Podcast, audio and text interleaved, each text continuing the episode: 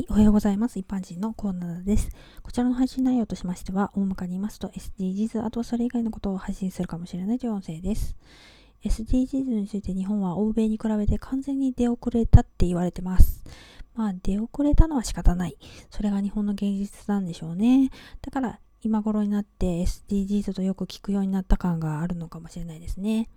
えー、さてさて今回は経済格差についてです。えー、私が中学校の頃のことを思い出しますと、担任の先生の家庭訪問があったんだよね。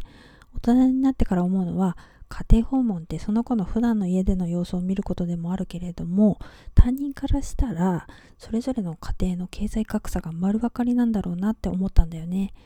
賃貸なのか持ち家なのかとか、勤めてる企業のアパートだとか、家の大きさだとか、子供部屋があるとかないとか、物があるとかないとかね、もう全部見られてたんだなって、怖って思います。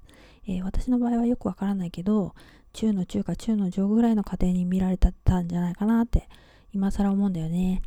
というのは、私や両親が考えてもいなかった私立高校を担任が進めたってことなんです。しかも学費が高いところだったんだよね。